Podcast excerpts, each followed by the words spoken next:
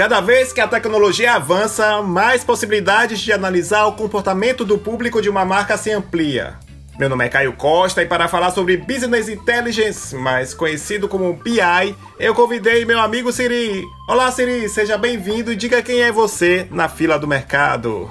Olá, Caio, e olá, audiência do Caio. Como o Caio falou, eu sou o Siri, eu sou sergipano, mas moro em São Paulo há seis anos aproximadamente. Quando eu vim do mercado de Aracaju, eu era apenas o social media, né, como é bem comum nos mercados menores no Nordeste, no Norte. Mas quando eu comecei a trabalhar em São Paulo, eu virei de fato o BI, e mais precisamente hoje eu trabalho numa agência chamada Léo Burnet, que é uma das maiores agências de publicidade do Brasil. Lá na Léo, atualmente eu estou atendendo Samsung, Boticário, teve uma época que eu acabei pegando também alguns jobs de Disney. Mas é isso, gente. Vamos lá começar o papo. Maravilha, meu querido. Então, prezado ouvinte, querido ouvinte, fique com a gente até o final para ouvir o papo que será muito importante para você, tenho certeza. E o papo começa depois da vinheta. Podicitário, o seu podcast de publicidade, marca digital e mídias sociais.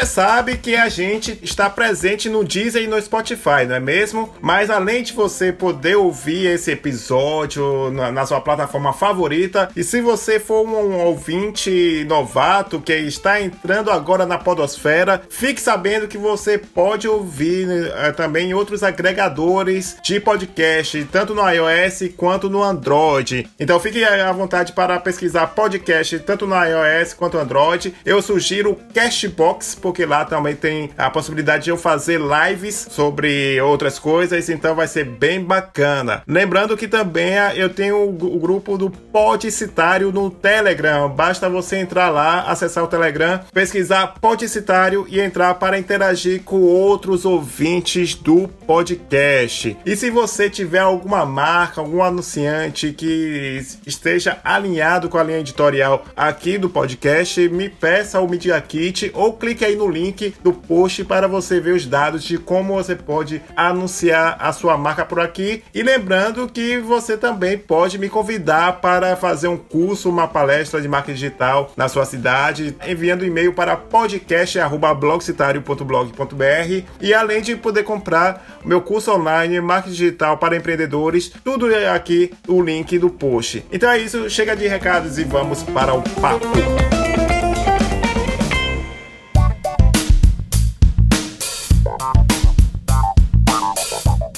Então, Siri, Business Intelligence, ou BI, que o mercado publicitário gosta de chamar, mas que você vai falar daqui a pouquinho sobre os outros nomes, porque ela aparece Daenerys Targaryen dos Game of Thrones, que tem vários nomes.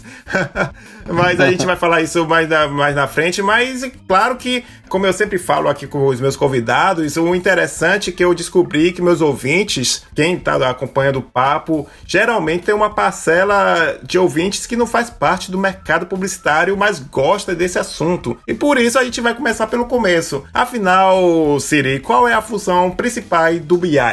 Então, Caio, então eu sou o Júnior Sirene, BI, nascido dos dados da tormenta. é.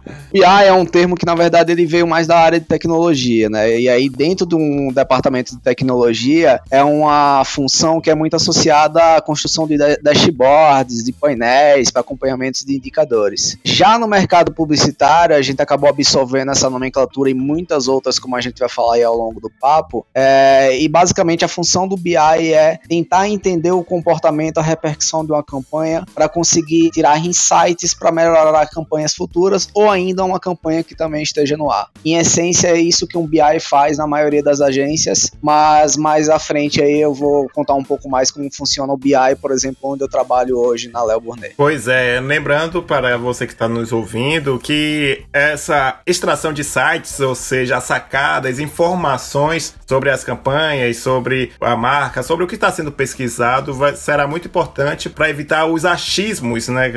Como diria, porque o pessoal diz assim: ah, sei lá, o Pinterest não é muito acessado. E aí é, é pode ser acessado por determinado público apreciado e vai lá o BI e utiliza essa questão, né, Siri? Não, bem pontuado. Eu, é, eu, eu gosto de falar que o BI ele existe dentro de uma agência para diminuir as incertezas, diminuir as incertezas da mídia em relação à segmentação, diminuir as incertezas do atendimento quando for, sei lá, para barrar ou incentivar uma ideia é, louca de um cliente, por exemplo. Já vai percebendo aí, querido ouvinte, prezado ouvinte, que o BI pode ser utilizado por você, claro que não com a sofisticação que o Siri utiliza numa agência grande como a Léo Burnet, mas pelo menos os conceitos básicos vai ser interessante para você se inspirar e quem sabe aplicar de alguma forma pra, no seu trabalho. E por isso eu quero saber de você, Siri, afinal, as habilidades e ferramentas básicas para atuar com BI é algo muito complicado. Será que mesmo de forma rudimentar, por exemplo, uma pesquisa no Google, no, no Google Docs, pode ser uma base? Explica aí um pouquinho para quem está nos ouvindo uh, as habilidades e ferramentas básicas para atuar com BI. É possível? É possível sim. É, é só complementando um pouco do que você falou, Caio, que você falou, ah, talvez não tão sofisticado quanto o Cirino, que trabalha numa agência grande. Mas assim, gente, o legal é que assim, diferente, sei lá, de uma produção de um filme para TV, falando, sei lá, especificamente de criação, o BI ele consegue fazer muito job legal, muito job rico, é, sem muito dinheiro. Cuidado que, tipo, eu falei sem muito dinheiro, tá? Isso não quer dizer que a gente consiga fazer entregas apenas gratuitamente, até porque em muitos casos a gente acaba tendo que contratar ferramentas, por exemplo. Mas assim, falando um pouco sobre as habilidades, é, o cara de BI ele tem que ser um curioso em essência. É essa habilidade mais crucial do BI. Por que curioso? Porque assim, se um cliente chega e fala, ah, meu concorrente tá é, com 300 mil fãs na, na página dele e a gente tá só, só com 200. Mas aí cabe um BI com a curiosidade dele de investigar, certo? Mas será que para esse concorrente fã realmente realmente é importante? Será que na verdade o que a gente não deveria estar olhando, o cliente, é para o alcance da publicação dele, as publicações deles em que tá, estão sendo gerados leads?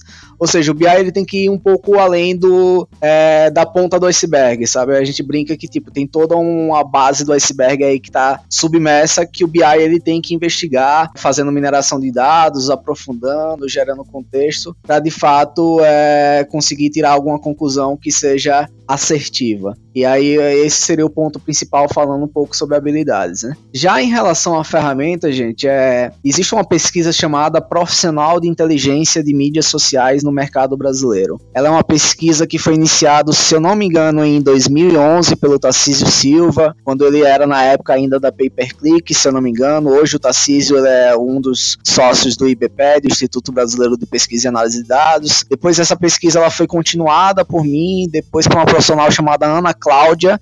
Enfim, é uma pesquisa bem rica que ela mapeia de fato o mercado e uma das questões que essa pesquisa traz é justamente sobre quais ferramentas o mercado de BI, de métrica, seja lá como você preferir chamar, é o mercado usa. E assim, é, na última pesquisa foi indicado que o mercado usa por volta 145 ferramentas. E aí sempre que eu falo isso, até inclusive nas minhas aulas, os alunos meio que se assustam e perguntam: nossa, Siri, mas em meio a tantas ferramentas, quais são as melhores de fato? E assim, gente, apesar de existir uma infinidade de ferramentas, eu gosto de falar que não existe a melhor ferramenta, tá? Isso, assim, não é hipocrisia. E sim, existem as ferramentas que melhor se adequam aos seus problemas, melhor se adequam à sua realidade. E assim, apesar de existir uma infinidade de ferramentas excelentes que são pagas, eu gosto muito das ferramentas gratuitas, as ferramentas nativas das próprias plataformas. Por exemplo, quando a gente fala de Facebook, nós temos o Facebook Insights, que é uma ferramenta onde você consegue acompanhar a performance do conteúdo da sua fanpage, por exemplo. É, inclusive dados que muita gente não sabe, é, por exemplo, ah, dá para saber o horário que meus fãs estão conectados no Facebook? E dá, gente. E assim, e tem muita gente que acaba se,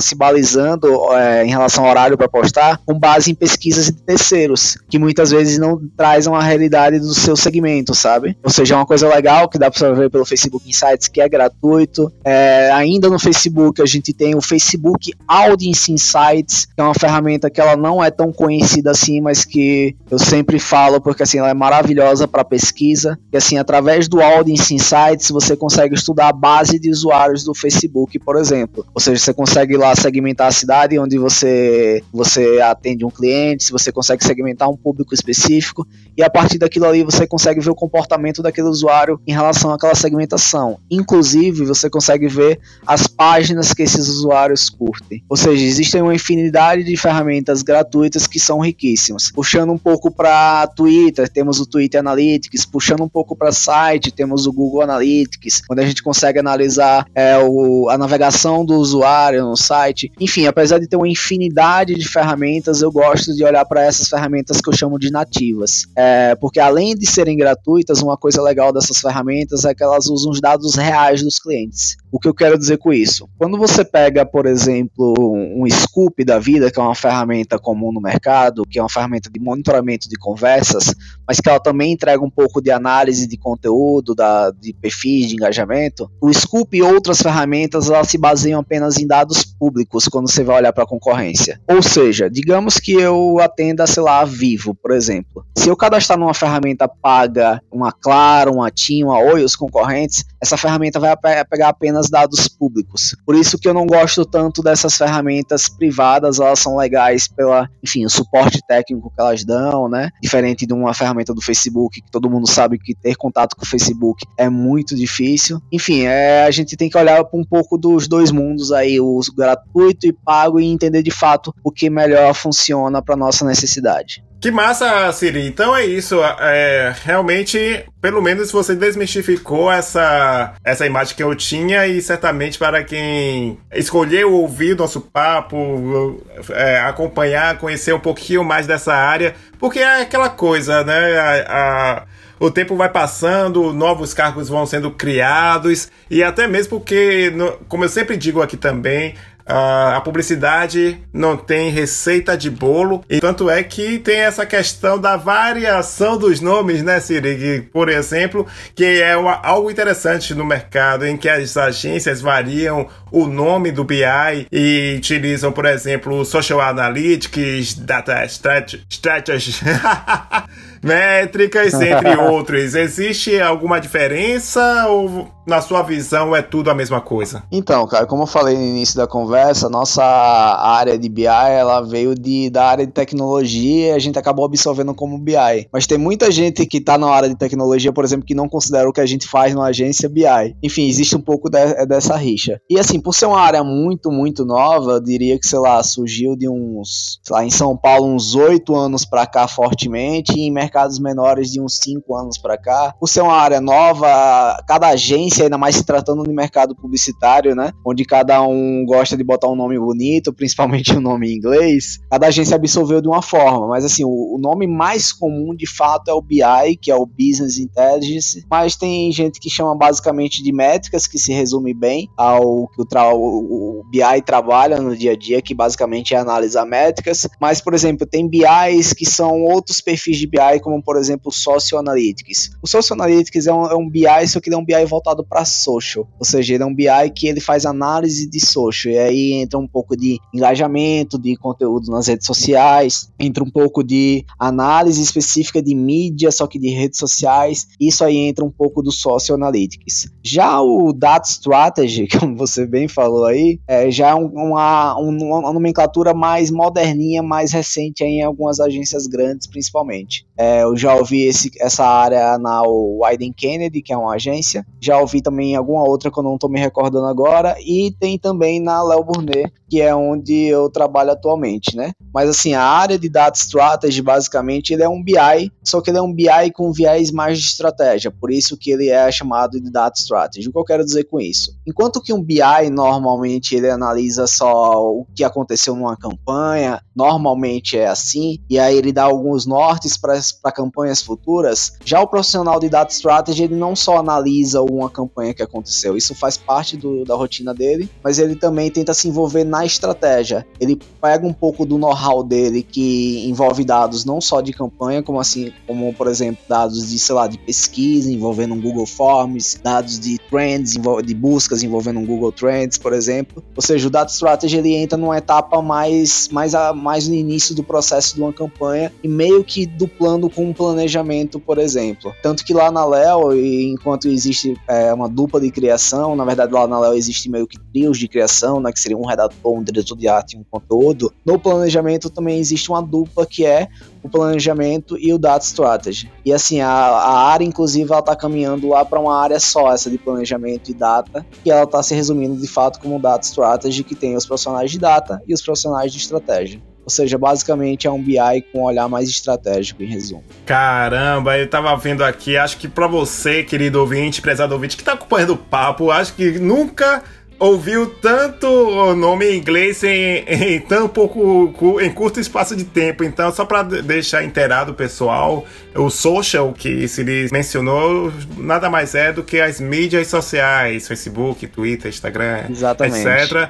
E a questão do BI, que era para eu ter falado, a gente comentar rapidamente, seria: se fosse para traduzir, seria uma, algo relacionado a tipo inteligência de mercado, não é isso, mais ou menos? É, seria inteligência de mercado, inteligência de negócios. É, ainda complementando, Caio, eu, eu esqueci também de um que é bem comum no mercado, que é o chamado Web Analytics, que é o cara, ele é o BI mais voltado para site, mais voltado para homepage mesmo, é, mais voltado para é, o site de uma empresa. E inclusive é bem comum no mercado é, existir esses dois perfis nítidos BI, que é um BI mais voltado para site e um BI mais voltado para social. Em alguns mercados talvez maiores existe ainda um BI focado em mídia, ou seja, é uma área nova, mas que é uma área que inclusive tem subdivisões dentro dela. E por falar nessas subdivisões, essa pergunta vai ser mais voltada para quem está entrando no mercado ou já conhece o mercado, etc, etc. E que certamente confunde Afinal de contas, BI, a, a, além de todas essas nomenclaturas que você falou, BI, é, eu tenho visto que é facilmente confundido, até mesmo entre profissionais e estudantes, com monitoramento que é feito nas mídias sociais. Então, você pode pontuar assim, é, qual a diferença entre essas duas áreas, BI e monitoramento de mídias sociais? É uma coisa, é BI, eu gosto de falar na verdade que monitoramento está contido em BI. Por quê? Quando se fala de monitoramento, é, normalmente a gente está chamando de o, o, que algumas agências gostam de falar em inglês, mais uma vez, de social listening, que é o monitoramento das conversas que acontecem nas redes sociais. Ou seja, digamos que um usuário falou da Netflix, ah, estreou uma série irada no Netflix. Ou seja, é, via ferramentas de monitoramento de conversas como Sting, Scooper e outras, você consegue coletar essa informação. Ou seja, quando se fala de monitoramento de conversas, é uma área mais nichada dentro do BI, digamos assim. Já o BI em si, gente, ele é um cara que trabalha com diversas fontes de dados. E aí, por isso que eu falei do Social Analytics, ele trabalha com a fonte de dados de redes sociais. Existe o Web Analytics, que trabalha especificamente com dados de, de site. Existe é, também a fonte que é as conversas nas redes sociais. A gente costuma agrupar as fontes de dados de BI como mídia própria, que são os dados relacionados aos canais proprietários do cliente, e aí entra um site, por exemplo, que aí entra um pouco do Web Analytics. Temos a mídia paga, né, que é a, a, tudo que você paga, ou seja, se você faz um post patrocinado, você está fazendo uma mídia paga. Se você compra um outdoor numa avenida movimentada, você está fazendo uma mídia paga. E por fim também tem a mídia ganha, que é aqui onde entram as conversas dos consumidores acerca das marcas e aqui também onde entra esse know-how de monitoramento. Ou seja, o monitoramento ele está contido no BI. O BI é uma disciplina que engloba diversas fontes de dados, digamos assim, inclusive o monitoramento de conversas. Então, Siri, depois que estabelecemos as premissas, o que é o BI, as diferenças, etc., vamos falar sobre o seu case no shortlist do Young Lions, né? Que é, é, é um case que você fez para a Samsung. Então eu quero que você explique a essência da ideia e que terá o link aí do post para você que está nos ouvindo acompanhar o papo, que é um case sensacional que vale a pena ser lido, porque ah, tem todos os detalhes nesse documento. O link estará aí no post, mas a gente vai conversar aqui Então vá lá, Siri, manda bala, explica aí como foi essa ideia da Samsung. Então, gente, basicamente é só para dar uma introdução para quem não conhece o Young Lions Brasil, tá? O Young Lions ele é um, um programa do Festival Internacional de Cannes, onde ele premia os jovens talentos do, de cada país que tem até 30 anos. É, basicamente é isso. E aí dentro do Young Lions existem várias categorias. Ah, você pode ser, se inscrever como um cara da criação, você pode se inscrever como um cara de, é, de mídia, como também você pode se inscrever como um planejamento e outras áreas atendimento também, as áreas mais comuns dentro de uma agência de publicidade. Só que assim, no Young Lions não existe uma área de BI, não existe área de métrica, não existe nada disso. Mas no ano passado eu decidi me inscrever por inspiração, inclusive, de um ex-colega meu, BI, é, do mercado, onde ele chegou a entrar no shortlist no ano anterior. E aí eu decidi me inscrever na categoria de planejamento, porque seria a categoria que mais se aproximava da minha área de Data Strategy, né? Inclusive, como eu expliquei aqui, né, o Data Strategy está muito relacionado ao planejamento. E aí foi nessa categoria que eu decidi me inscrever e eu acabei me tornando um dos primeiros BIs do mercado a entrar num shortlist de planejamento concorrendo com planners e cases de planejamento. É, mas falando um pouco sobre o case, é, a Samsung, que é um, um, dos clientes que eu atendo, chegou na agência com um desafio que era a gente precisa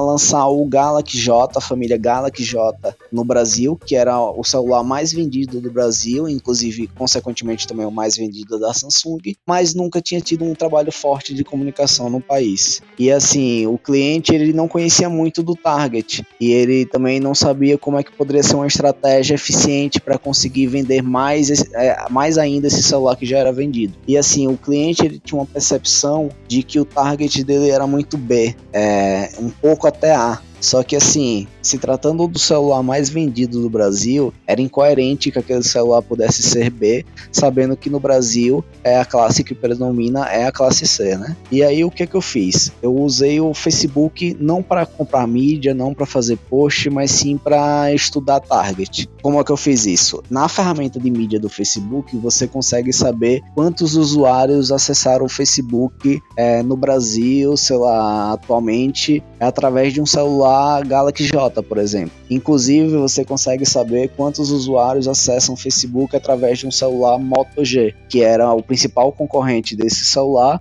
e era de onde inclusive a gente tinha que abocanhar um pouco do mercado, porque a Motorola estava abocanhando muito o mercado do Galaxy J através do Moto G. E aí o que, é que eu fiz? Eu comecei a mapear qual era o, a classe social das pessoas que tinham Moto G, das pessoas que tinham Galaxy J, porque através da base de usuários do Facebook eu conseguia fazer uma pesquisa com escala nacional de uma base de milhões de usuários, ao invés de uma pesquisa que, sei lá, eu poderia aplicar com apenas pessoas em São Paulo que tinham esse celular sabe? E assim, é, com dados não declarados, que são dados muito mais ricos, eu consegui chegar ao dado que era pessoas que usam Galaxy J, na verdade, eles são classe C, que é a, a classe que mais predomina no Brasil. E foi isso em relação ao target, especificamente. Uma coisa que chamou a atenção nesse seu case, no documento, principalmente que você relatou, é justamente a surpresa, né, que deve ter sido do cliente por falar assim, não, é, a gente tem certeza aqui que o cliente, o nosso, nosso público, é o classe B, etc. E você chega lá e prova por causa de dados, contra dados não há argumentos, né? Então, poxa. Exatamente. Dessa questão. É, exa exatamente. E, e, isso, inclusive, não foi só a única coisa que eu tive que bater de frente através dos dados, como também, e por mais assim, por mais que fosse uma descoberta meio óbvia, né? Porque se tratando de Brasil, é claro que seria classe C. Mas é, em muitos casos no mercado, a gente sabe que o cliente tem as suas verdades, né? E a gente tem que usar dos nossos insumos para conseguir fazer ele abrir um pouco mais a cabeça e nada melhor do que dados para a gente fazer isso.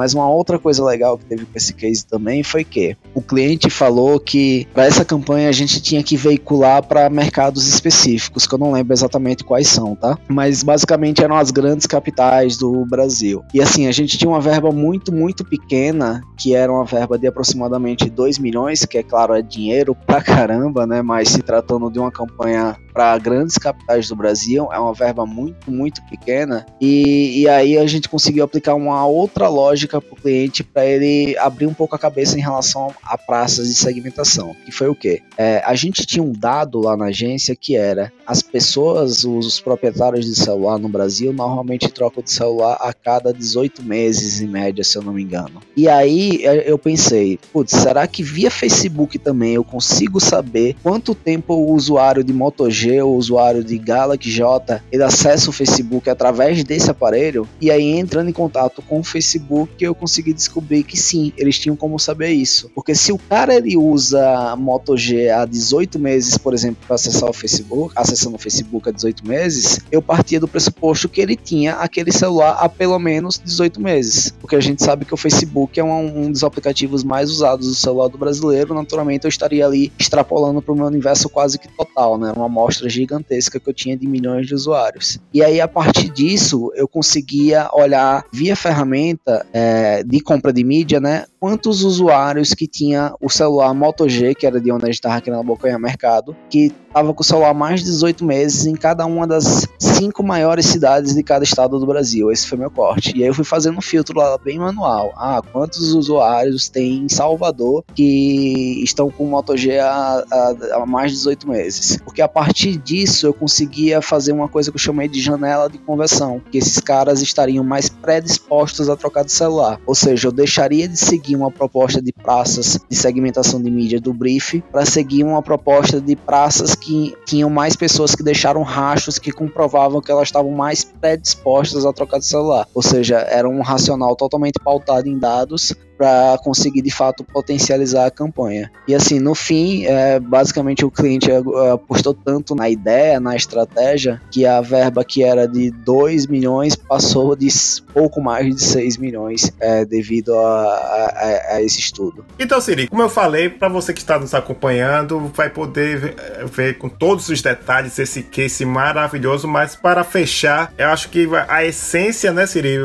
Claro que você conviveu, mas pelo que eu vi, a conclusão é que o objetivo faz, além de vários objetivos, isso é interessante que isso impacta no resultado final da peça. A peça vai ter uma mensagem mais assertiva, mais direcionada para o público, né? Porque é, se é melhor do que os criativos é, criarem uma peça aleatoriamente e com esses dados todos eles podem saber qual linguagem utilizar, o layout e tudo mais, né? É, exatamente, Caio. É porque assim, se a gente seguisse apenas o brief do cliente, falando especificamente desse case, a criação com certeza conseguiria chegar a uma mensagem que seria coerente. Mas a partir do momento que a gente dá insumo de dados, insumo sobre, por exemplo, ah, a cidade tal tem um volume enorme de potencial, sei lá, de potenciais compradores. Isso já dá um novo aprofundamento para que, sei lá, a criação faça uma mensagem talvez mais agressiva, por exemplo, naquela cidade. E tudo isso a gente consegue graças aos dados, às métricas. Maravilha! Então, para você que está nos ouvindo, vou reforçar de novo. é, é, vá lá, acesse o, o link que está no post para ver todo o case completo, para se inspirar, para aplicar tudo o que foi conversado aqui nesse episódio. Então, Siri, muito obrigado mesmo por esse papo sensacional. Espero que tenha inspirado a nossa audiência, nossos ouvintes, a pelo menos aplicar pegarem é, um pouquinho de noção do BI ou quem sabe até mesmo correr atrás, não é mesmo? Isso mesmo, Caio. Eu que agradeço. Eu espero que, enfim, tenha aberto um pouco da cabeça da sua audiência em relação a possibilidades com essa área que assim que é maravilhosa. Inclusive, eu aproveito o momento também para falar que se você é de comunicação e tem interesse pela área de BI, mas não gosta de números, gente, não se assuste, porque assim, é claro que número é essência, mas não é nada muito mega megalomaníaco que não seja possível para um profissional de comunicação fazer. É que nós, enquanto comunicólogos, temos uma certa resistência, um certo bloqueio, mas assim, garanto que é uma área realmente maravilhosa porque a gente consegue fundamentar tudo que a gente faz. E é isso, gente. Se joguem, é, me adicionem no LinkedIn para a gente estender um pouco mais esse papo. Show de bola! Você vai falar daqui a pouquinho mais sobre as suas mídias sociais, mas antes, vamos para o Dicas de Produtividade. Dicas de produtividade.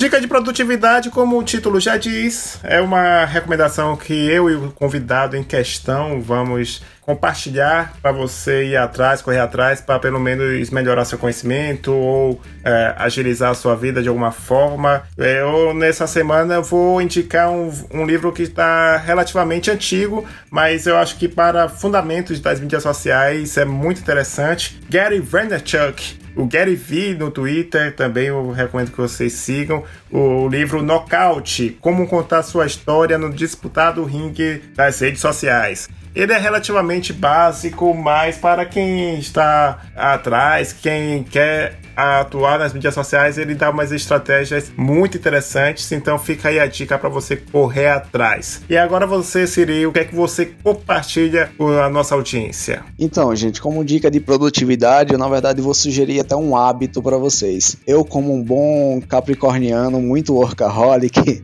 eu comecei a criar um hábito que é aproveitar melhor o meu trajeto para o trabalho, de casa para o trabalho, para desenvolver projetos pessoais. Ou seja, enquanto que muita gente gosta de ouvir música é, no, no, ônibus, por exemplo, eu gosto de abrir meu habitual lá Google Docs, que eu acho uma ferramenta maravilhosa, para justamente no caminho eu conseguir desenvolver projetos pessoais. Inclusive, foi só no meu caminho para o trabalho que eu consegui, inclusive, desenvolver é, um curso completo de, de métricas e marketing digital, que inclusive eu vou oferecer aqui para sua audiência, Caio, um super desconto. É, vocês vão conseguir adquirir o curso por R$19,99 apenas. É, o Caio vai deixar aí o link na descrição. Olha aí. Mas basicamente é um curso de quatro horinhas, mas assim, quatro horas muito ricas, onde eu falo muito do que vocês ouviram aqui, eu, enfim, me ensino algumas metodologias de análise, abro ferramentas, enfim. É um curso bem bacana e assim, o acesso é vitalício, ou seja, ao se inscrever, vocês têm acesso para sempre, inclusive a futuras atualizações que eu venho a fazer. Ou seja, eu recomendo que vocês façam esse curso e lembre-se sempre que esse curso foi criado, é, a, a essência dele num trajeto casa-trabalho aí através desse meu comportamento, esse, é, esse meu hábito de é, anotar minhas ideias no Google Docs. É isso que eu recomendo para vocês. Olha aí, ó, sensacional, concordo plenamente com você. Agilizar o seu tempo é, nesse né, nessa trajeto. Hoje em dia a tecnologia está aí possibilitando você também aumentar sua produtividade. Adorei essa dica. Então, Siri, muito obrigado mais uma vez por esse papo. Agora esse espaço agora é seu. Você já, já divulgou o seu curso eu agradeço já de antemão pelo desconto maravilhoso que você vai dar para o curso. Quem se interessou certamente vai comprar o seu curso. Agora é a vez de você falar suas mídias sociais, onde as pessoas te encontram, onde elas podem te seguir. Fala aí, esse momento é seu. Então, gente, é, vocês me encontram tanto no Facebook, Instagram, LinkedIn. Eu tô com a presença aí em praticamente todas essas redes. Basicamente, vocês buscam lá por Junior Siri. Eu recomendo fazer o caminho inicial e profissional, que seria o LinkedIn. É só vocês botarem lá Junior Siri Léo Burnet. Caso queira no Facebook, também é só colocar Junior Siri é, e vocês vão me encontrar. Me adicione que eu sou totalmente aberto aí para conversa e estender um pouco mais esse, esse nosso papo. Show de bola! Isso aí, meu querido. É assim que eu gosto. E, e certamente é uma recomendação muito boa você ir atrás dos conhecimentos, ainda mais se você se interessou por essa questão das métricas. Então é isso, gente. Muito obrigado pela sua atenção e até o próximo episódio. Tchau, tchau.